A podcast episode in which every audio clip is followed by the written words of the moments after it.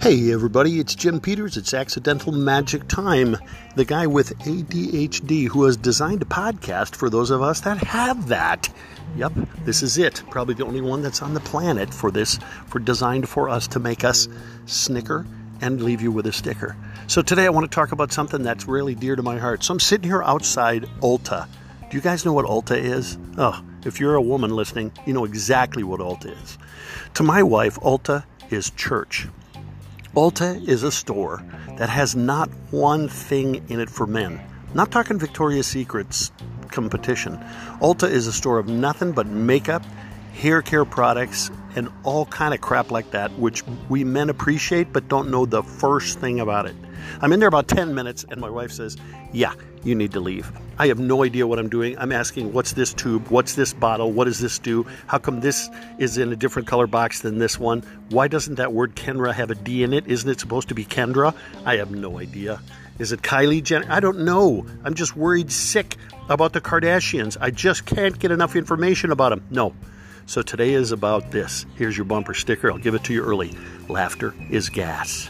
I'm sitting next to an old couple outside of Ulta. They're lost. She's on a scooter, which I'm planning to buy pretty darn quick. I'm that age. She's sitting on a scooter. He's sitting on the bench next to me. From they're from Cambridge, Minnesota, and they said we can't find Panera Bread. Okay, people. I'm looking straight ahead across the parking lot to a ginormous sign about three and a half feet high and about 12 to 14 feet long, and it says Panera right on it. Can't see it, poor people. So I directed him over to Panera Bread, got that done. He starts laughing, and as he laughed, as he was walking away, he tooted just a little. Or if there's no kids listening, which I don't think there are, he farted. I think I can say that. Can I say that, honey? Yeah, I think I can say fart.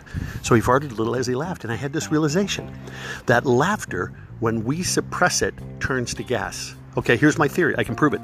Because the older you get, the less you laugh. A nine year old laughs 90 times a day. I found a stat that said this. Go ahead, Google it. And a senior citizen laughs less than four. Cle- clearly, the guy sitting next to me from Cambridge, Minnesota had not laughed in a while because it came out the wrong end. So, laughter, when you suppress it, turns to gas. That's why some people, they're just wired too tight. They got that stomach issues. Actually, my stepdaughter's kind of this. She's got stomach issues. And you know what? She don't laugh enough. And I'm trying to make her laugh. And so, in life today, remember, if you don't laugh, it's going to turn to gas. So, next time you're with your parents and one of them toots, you say, hey, let that laughter out the other end, please. It's way less offensive. So laughter is not offensive when it's coming out the top. Laughter is offensive when it comes out the bottom. All right, there's your thought for the day. Go out and rock the world. Jim Peters, come check us out at jimpeters.org. And uh, this is Accidental Magic, and there's your thought for the day. Bye.